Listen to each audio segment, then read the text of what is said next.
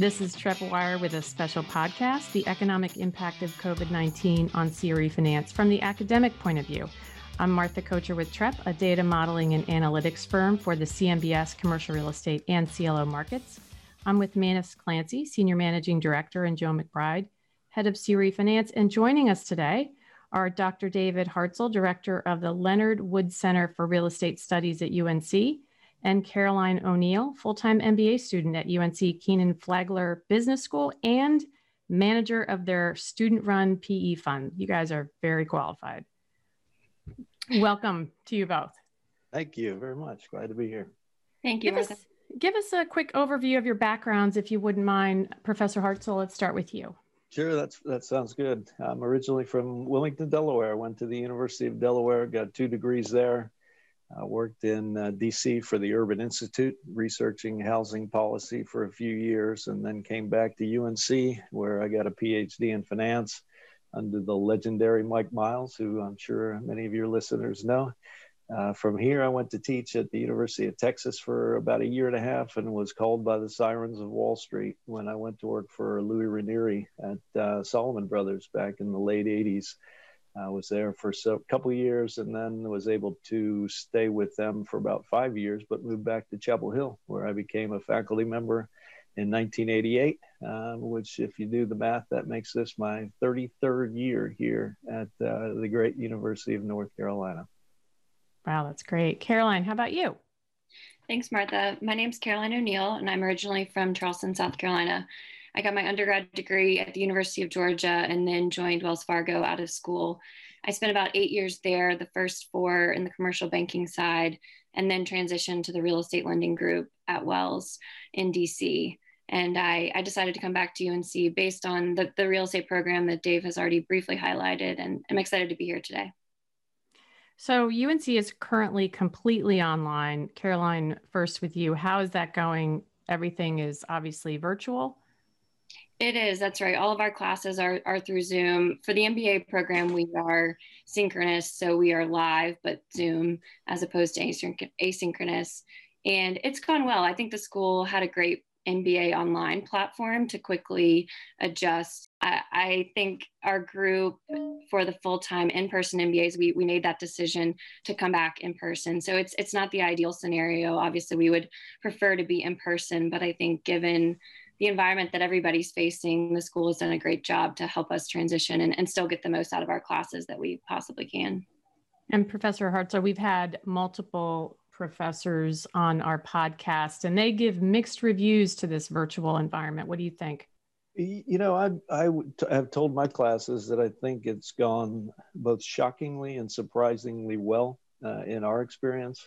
Just a, a, quick story. We were supposed to go, I was, Carolyn was one of 25 MBAs that was supposed to go to Peru and Ecuador with me on March 7th uh, for two weeks to, on a real estate global immersion elective. Uh, it got canceled on March 5th at the time, which we thought uh, was not a great decision because we were all ready to go.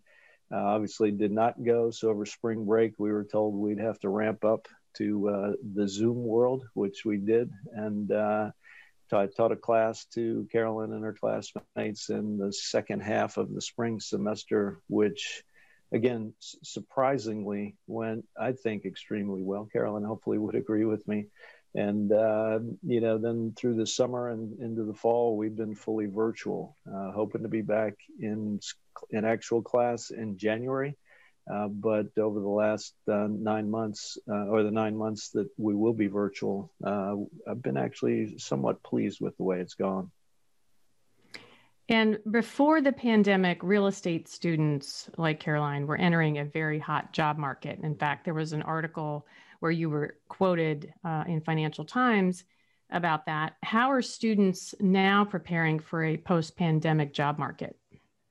You know, I, I, would, I don't mean this in a, in, a, in a wise guy way, but in some sense, we're preparing the same way as we always have. Uh, you know, the fundamentals are always critical to understanding real estate.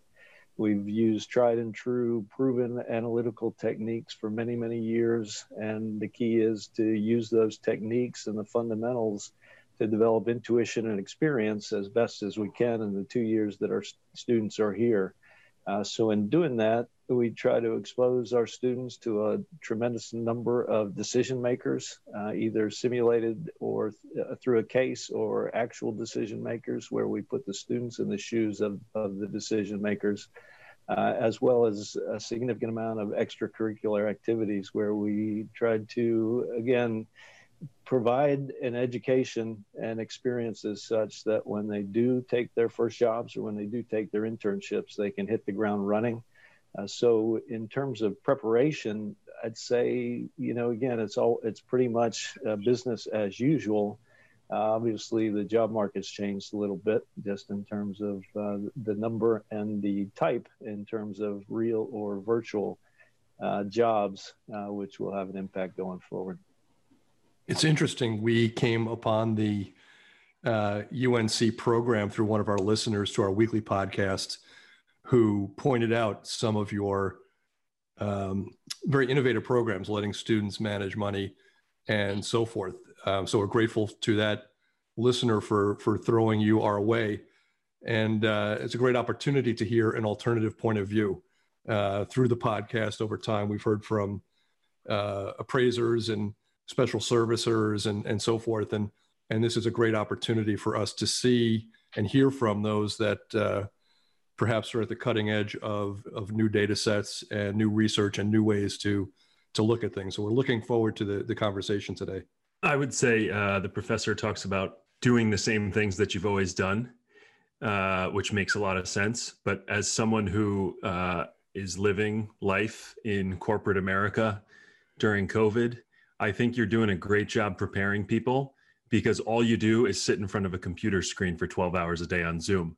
So if you're doing that uh, for your students, then uh, and you're giving them the knowledge, you're kind of killing two birds with one stone there.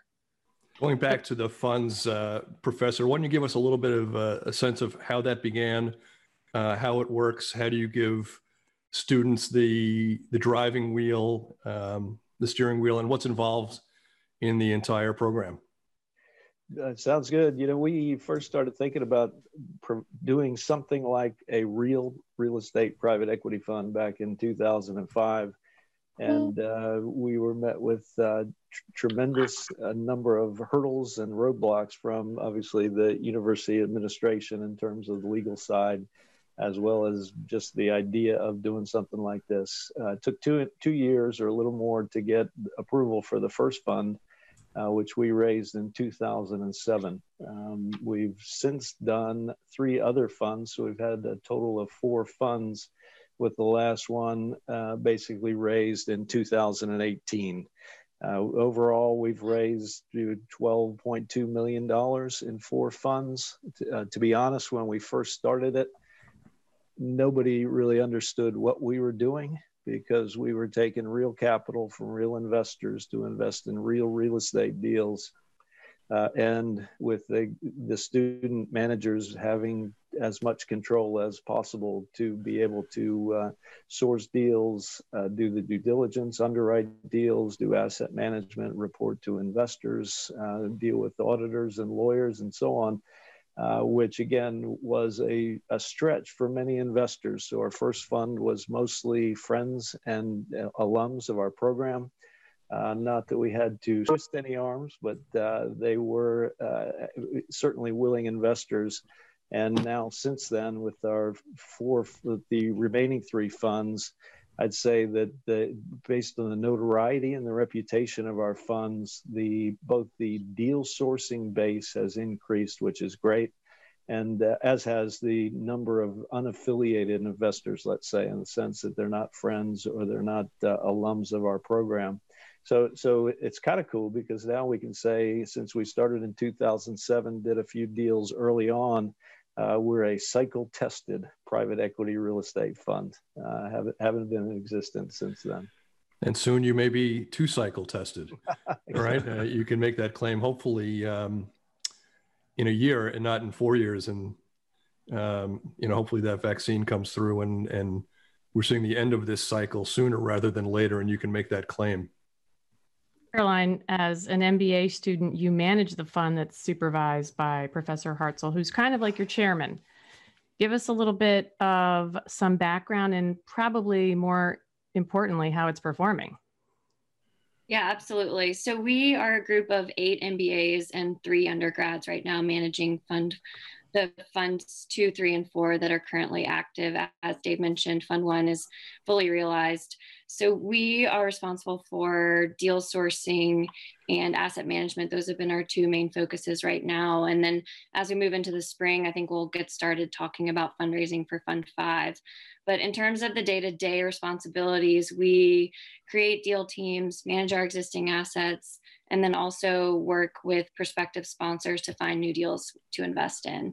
And so it's been it's been an interesting process since March. We were pencils down for a little while, just trying to let the market settle and figure out what uh, investment opportunities were really out there, and and just lack of certainty in pricing led us just to take a pause. Um, we've been back fully engaged on the deal sourcing front since I would say early August and have looked at 14 or 15 deals, uh, ones that we've been interested in and for various reasons and and others that we just felt like weren't a good fit for us. Uh, but it's it's definitely I think the hallmark of the Kenan Flagler education. The the primary focus of the fund is the educational experience, but but at the same time, as Dave mentioned, we are raising capital from outside investors, and so we do have a fiduciary responsibility to deliver returns to our investors. So I think it's a great balance of, and Dave does a great job of this of letting us take as much uh, as possible, but kind of keeping us in the guardrails and and using his prior experience to to keep us on track and ask the right probing questions. So when you come back to pricing, you know, from our perspective, it, it seems like there's no deals to be had per se in the multifamily space. The pricing has remained very firm. That has eluded uh, a lot of the problems that we've seen, the messiness in the hotel space and the retail space. Is that fair from your perspective, or do you see it differently? That's interesting because historically we have been heavily weighted towards multifamily investments. So I'd say we, as a fund, have been about 45% allocated to multifamily. And so we have sort of come back to the table and said, okay, we were historically 45% multifamily. We were also invested in office and retail and hospitality. So now maybe those investments aren't as attractive. So how do we recalibrate? Do we sort of double down on the multifamily assets and increase our exposure there? And I think we actually have seen a lot of multifamily opportunities. So I, I don't necessarily agree that there aren't opportunities to be had. I think maybe it's still going into quasi tertiary markets. So markets that have a really strong fundamental uh, base. And I think we've seen cities that have been very resistant in terms of the operators have been strong on the collection front. And so those maybe long-term family owners are now looking for an exit in this market. Uh, so I think we we actually have seen of the 14 or 15 deals that we've looked at, we've I would say probably 10 of those have been on the multifamily front. And on the multifamily front, are you still seeing cap rates that were similar to what they were, you know, pre-pandemic, or has there been a blowout in in spreads um, from your perspective? No, I think from our perspective, we've seen a just steady cap rates, if if not any, you know, a slight decrease. I think as people want to shift towards more stable asset classes and it, maybe you've seen a COVID discount in the office space or in the hospitality space, but I don't think in the multifamily space you've really seen that. If if anything, I think it's gone in the opposite direction. And before I turn it over to Joe to let him get a word in edgewise, let me ask one more question about the existing portfolio. You know, the one thing we're concerned about as um, data consumers is the drip, drip, drip of occupancy falling month over month by a percent or two um, for existing portfolios. Later this week, we're going to write about um, a Houston complex where we saw about a seven or eight percent drop in occupancy between year end and June, which kind of reflects that drip, drip, drip of of people moving home or leaving the market or leaving the workforce. Uh, how does your portfolio look in, in that regard, and and how do you feel about occupancy holding up, um, you know, perhaps over the next year? I think that's a great question. And I think so far, what we've seen, you know, sort of second quarter reporting, everything is held strong. I think the real question that we're all asking is what is that going to look like as of 9:30, which we'll expect to hear in the next 10 or 15 days from from our sponsors. So I, I think it's a little bit of a question mark at this point, just because we don't have the data yet. But but I expect that at least for our portfolio of assets, that it will it will be stable um, from where it was in second quarter. But as the as you know the government stimulus has run out, there might be a, slight decrease in, in terms of occupancy across the board. Yeah, Manus is this is a three cup of coffee day for Manus. We can tell already. Uh, if you guys are if you guys are longtime listeners, you know that's that's I said with love.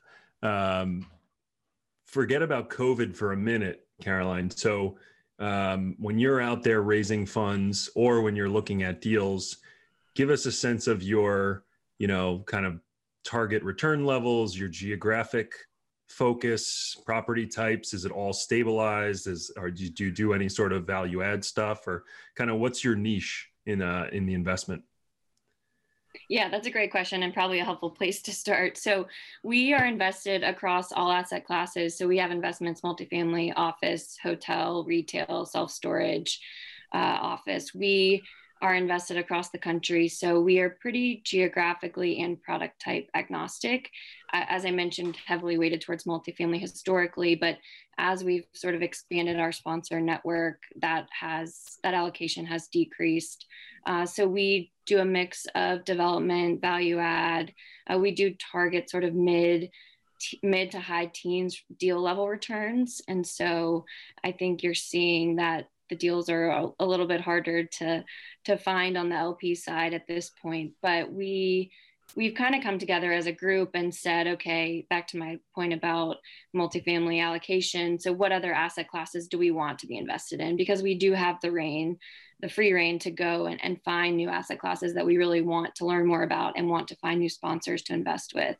And so, we, similar to other investors, have explored single family rental, life sciences, medical office. Uh, and so, we're, we're doing sort of a, a broader deep dive into different asset classes that we haven't historically been allocated to. So we we heard somebody say this recently. I don't think it was on the podcast, but uh, the real estate that's doing really well right now is are the places that don't need people. Uh, so cold storage, data centers, distribution centers, those types of things, which is kind of funny given the fact that you know usually if you're investing in real estate, the the biggest indicator of performance is how many people are in your property, right, on a day to day basis. So, uh, interesting going out into other areas. Do you ever see yourself um, investing in a distress situation where you look for opportunities where borrowers have um, thrown in the towel, the special servicer has taken over a property as REO, and you come in as somebody to either lease it back up or put some capital into it to transition it back to a performing asset? Definitely. I think we, so we've created sort of four different groups to do a, a, deep dive into these new asset classes. And one of the buckets that we're focusing on is debt and sort of a distressed, um, distressed platform. And, and how do we best position ourselves to take advantage of that dislocation in the market. So I do think it's a great opportunity. I'm not saying we've we've fully gotten there yet or identified specific opportunities, but it is something that that we're definitely interested and open to. It certainly seems like the golden age is coming for that part of the market. So it seems like as certain things dry up, um, perhaps in the multifamily sector, because it's so safe right now, or considered safe, you know, this becomes the uh, the target for those looking for richer uh, richer returns.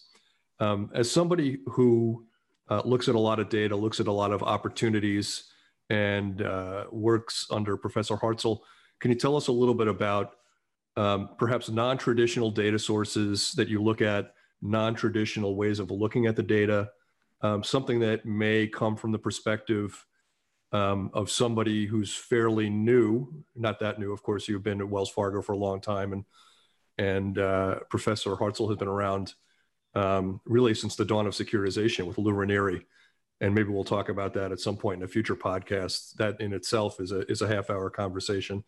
Um, but maybe some thoughts on um, some ways to look at the data that maybe people who have been in the market for 30 or 40 years may not know are out there or may give a different perspective on um, how the markets are performing? Yeah, that's that's a good question, and and something that we, as a group of of managers, talk about a lot is where we're getting our information, and I think I don't have a specific source I would say that I go to for the end all be all. I think what's been most helpful for us is is finding those people who have been in the market for 30 years and, and getting their perspective but so say you talk to a, a leasing broker and then and then you have a conversation with a debt broker and then you have a conversation with the lender and you you sort of take away different things from each conversation and then you sort of uh, temperature check those takeaways to the other to the other people. I think that's been the most interesting part of the whole process. You know as we had to go online and and go virtual it it created this opportunity to talk to more people that are directly involved in the space. And i think people became more available and more accessible because there was less travel. And so we've really focused on getting those data points from individuals and then trying to make a make a case that that is the actual data that's that's out there. So going to those data sources, whether it's a CoStar or it's uh, a, another industry modeling service that you can sort of gut check those facts that you've gathered from different market participants.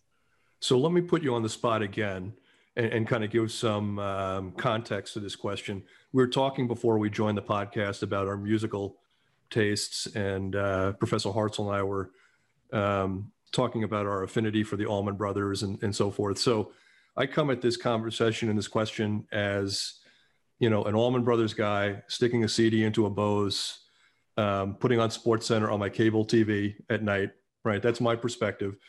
And my kids are, you know, looking at TikTok and cutting the cord and um, taking advantage of all these other things that are out there that I have no either interest or affinity towards.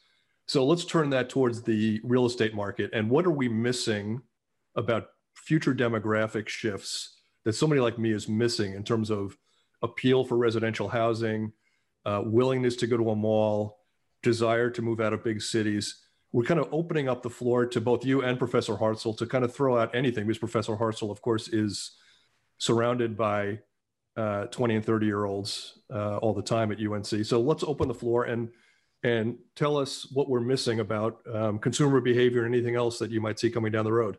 Caroline, this is the young person vibe check of the of the interview, and I just wanted to put it on the record that Manus has never asked me this question.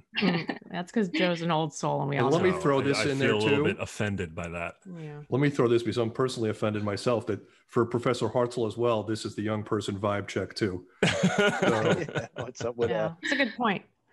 I think yeah, I think there's an app for everything. I think that's sort of the the state of today. So when we're thinking about restaurants, so there we have a local restaurant here that now when you go and sit at your table, you scan the QR code with your phone, you can place your order totally through your phone.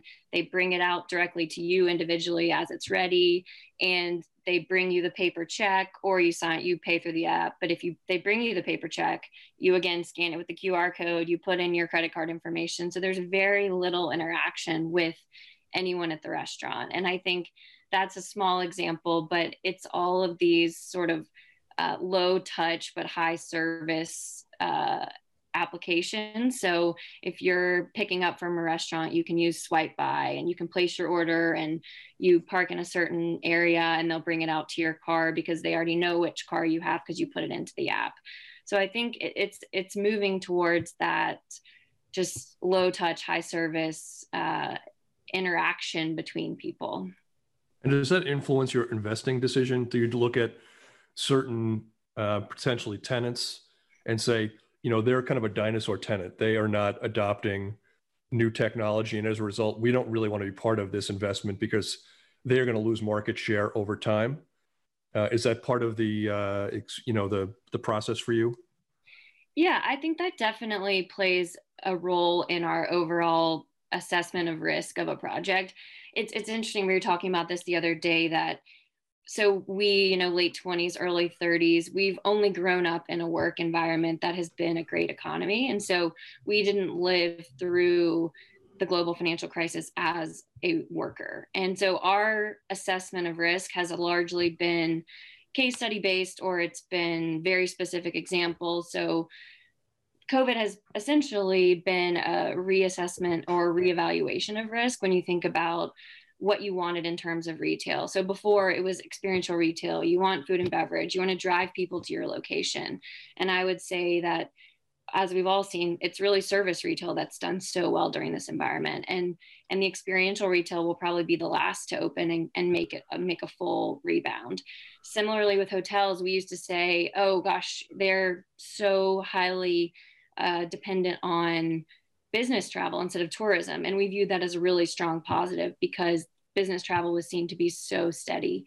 And, and now I think that's that's viewed as more of a negative. And so I think student similarly, the final example is student housing. You know, we also viewed on-campus student housing as a safer bet than off-campus student housing. And as schools have shut down and students have had to move out, that's really not the case anymore. So I think this the entire experience has really been sort of a, a reevaluation of risk as it relates to the tenants and the ultimate user. So I think all of these different uh, technological advances or changes definitely play a role into that overall assessment of risk.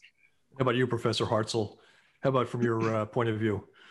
Yeah, yeah, obviously, COVID has accelerated the use of technology, I think, and there's no question about that, uh, as Carolyn was saying. And, and even for us Allman Brothers fans, it's, uh, you know, it's even our perspective and behaviors changed, I would say.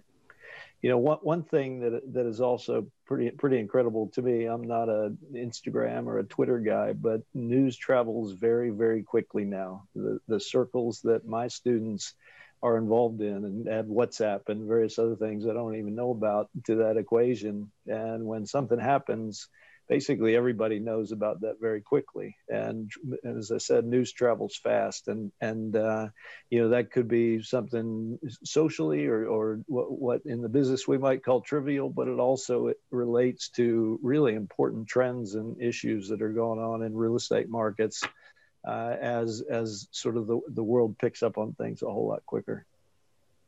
Is there a part of the market that um, seems to be immune from the the COVID nineteen pandemic right now that you wouldn't touch, uh, absent you know a ten cents on the dollar type uh, price? That is uh, a future problem waiting to happen. That really, you know, many of these problems are already well known. You know, hotels and mm-hmm. shopping malls and so forth. But is there a a part of the market out there that you're thinking, boy, you know, I'd be taking career risk if I was in a job right now, if I talk my bosses into going uh, into this segment of the market, or, you know, I couldn't in good conscience put our investors in a fund in something, um, you know, with prospects that are this bleak. Is there anything that uh, you think our listeners don't know that you guys know?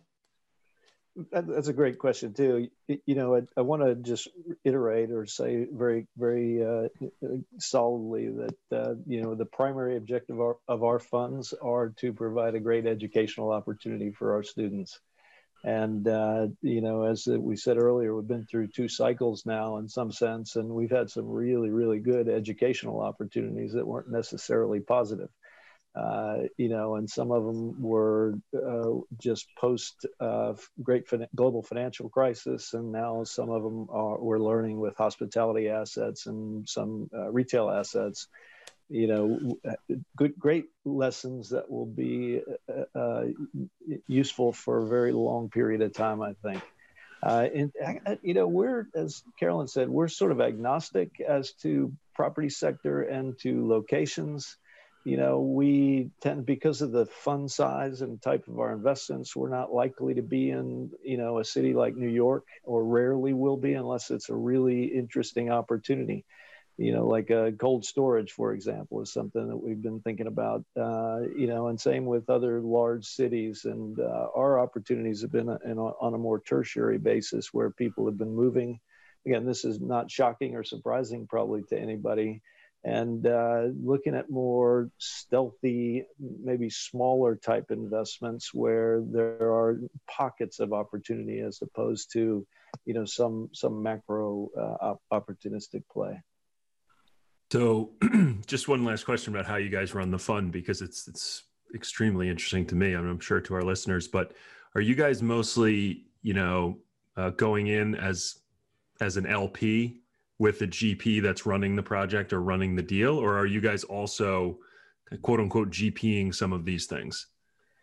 Yeah, that's a good question too. I think that changes has changed over time as the cycle changes. When we first started, we were looking more at participating in the GP or participating in friends and family deals. Uh, as capital flowed back in a big way back into the industry, we found ourselves being pushed outside of the GP into a more LP framework, which obviously has the uh, negative connotations of a double promote. Um, so I think the focus that Carolyn and the team has has had recently is to try to move move into that G, GP side more often, and uh, we're actually seeing some opportunities again, either friends and family type deals within on the GP side, or uh, where we can actually share and promote, and also uh, you know ha- have a what we hope to be a really good investment uh, outcome, um, as well as straight on the GP side. But Carolyn, you want to add something to that? No, I, I think that's right. I think as as different GPs see that the returns to their LPs have been lower, they're they're working to sort of create a a stronger uh, connectivity maybe with those investors and are offering opportunities to get in on the the GP side and specific deals with the hopes that as uh, as opportunities pop up down the road, maybe those LPs would be willing to share in and maybe some riskier uh, opportunities or, or land um, pursuit costs. So uh, I know we're running up on time here. So uh, tell us Caroline or Professor, um, have you had any four o'clock in the morning calls about a toilet overflowing in a property or a water main bursting or any sort of other like what's the kind of craziest uh, property management asset management uh, issue that you've faced? And also maybe as a tack on there just for my own benefit how the heck do you find good property managers you know when you're going all over the place all over the country yeah, I'll, I'll, let Dave take that one. I think we we aren't involved in the day to day property management, so I can say, thankfully, I haven't had any 4 a.m. calls about any uh, dishwashers overrunning or any anything like that. But you've uh, never lived, Caroline. You've never I, lived. I haven't. I hope I hope to have that opportunity to live in my next role. So we'll see. Yeah, you know, that's we've seen. We haven't had any specific property property problems like that that we've had to uh, relate to, where you know a tenant can't get its garage door open after coming out after a late night, you know, at three in the morning, which I've heard great stories about. We we have heard, you know, the calls we might get are more from sponsors, for example, as a senior living sponsor in the midst of COVID, right? Yeah. where we've got uh, exposure now to three assets in the three live funds that we have now where you know it was a call and sometimes with me but hopefully with carolyn and i or with uh, some of the other managers where you know we've had a problem at, at the at the property you know we, whether it's a tragic you know death or you know some exposure from by staff and uh, sort of here's what we want here's what we plan to do with it and here's how we're you know going to use our operation skills and talent to basically be able to uh, get through to the other side. And uh, so so it's more that kind of stuff and sometimes asking for advice but uh, not the direct call from you know somebody who's on the ground uh, at the site fortunately um, which uh, we, we leave to our sponsors and our operators for the most. That's why asset management is more fun than property management, it, and, and, usually more important when we're in a crisis as well. I'll throw one more question out at you guys uh, for each of you. Um, for Professor Hartzell, it's you know how would you compare uh, this crisis to the last one? And for Caroline, um, what's the best piece of advice Professor gave you about the last crisis and how it can apply?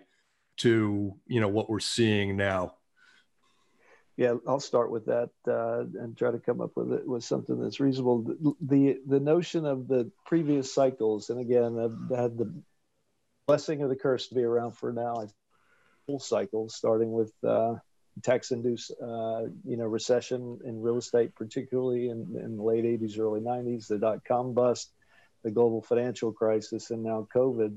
I think I think what's interestingly different here is that in those cases, uh, the previous cases, the last three, it was a uh, it was across the entire industry, right? Uh, capital completely flowed out, arguably at the wrong time of our marketplace, um, which meant liquidity did not exist at all. So there were huge spreads between bid and ask prices. There was no price discovery and it and it took a long time before you know green shoots started to grow out of the ground in any sector. Uh, you know, literally years in in in those cases. And I think what's different now is that you know there still seems to be a, a tremendous amount of uh, capital on the sidelines waiting to be invested in assets.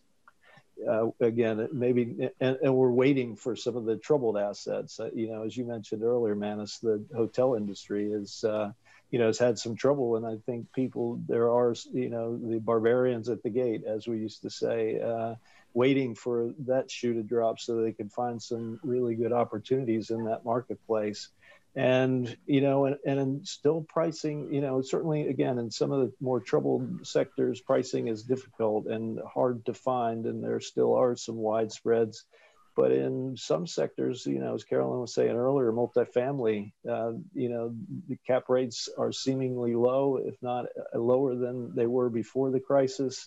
Office you know there's maybe another shoe to drop but you know as properties are coming back to the market uh, that were pre- either previously on the market or being thought about taking to the market before COVID, they're they're getting pre-COVID prices as well. You know, some retail assets are suffering, but if you're in a well, uh, you know, anchored retail uh, property, those prices are still pretty strong too. So it's it's it's hard in a lot of cases to find a COVID discount which I think is is very unique in, in, with respect to this cycle than than I would say for the previous three at least that I've uh, experienced. And to follow up on that, I think one of the biggest things that we talked about in the spring was just the power of communication from a lot of different levels. So, one that was communication with our investors, making sure that we were communicating frequent updates on the status of our investments as as we got any information from sponsors, uh, reaching out to those sponsors much more frequently and and trying to understand what was going on on a week by week or month by month basis, and then communications in terms of staying in the market. So, understanding from a lot of different people within the industry what they were focused on as it relates to portfolio management, trying to take away best practices, trying to understand how to look at something with a critical eye and and maybe a perspective that we hadn't we hadn't considered before. So I think as you're facing disruption in the market, the more that you can communicate with all of the all of the stakeholders, the better that everyone else will be, just because it's it makes everyone better that you know we're communicating efficiently, effectively, and and timely. Caroline, you'll be in the job market in May, correct? That's right. Yep. So, any uh, location you're looking for specifically? I've I've been focused specifically on New York, which I think I've had a lot of people kind of pause when I say that, but I, I think there's a, a, a big case for New York and uh, at least my classmates, I think we're all focused on the best opportunities that, that we can find.